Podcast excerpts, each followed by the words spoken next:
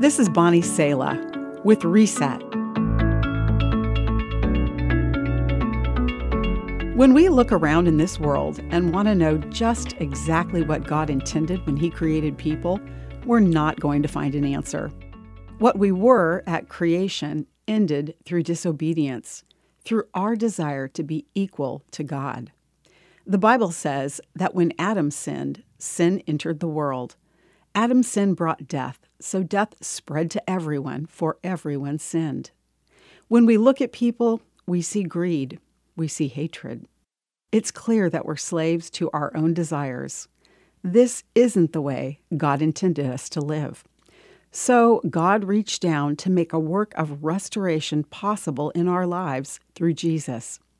And the Lord, who is the Spirit, makes us more and more like Him as we are changed into His glorious image, says the Bible book of 2 Corinthians. We all need this work of restoration, but it is a restoration of the you that God purposely designed. I'm always going to be me, explained Pastor Chuck Smith but I will be conformed again by the Spirit of God into the image of Jesus Christ, where love will once again dominate.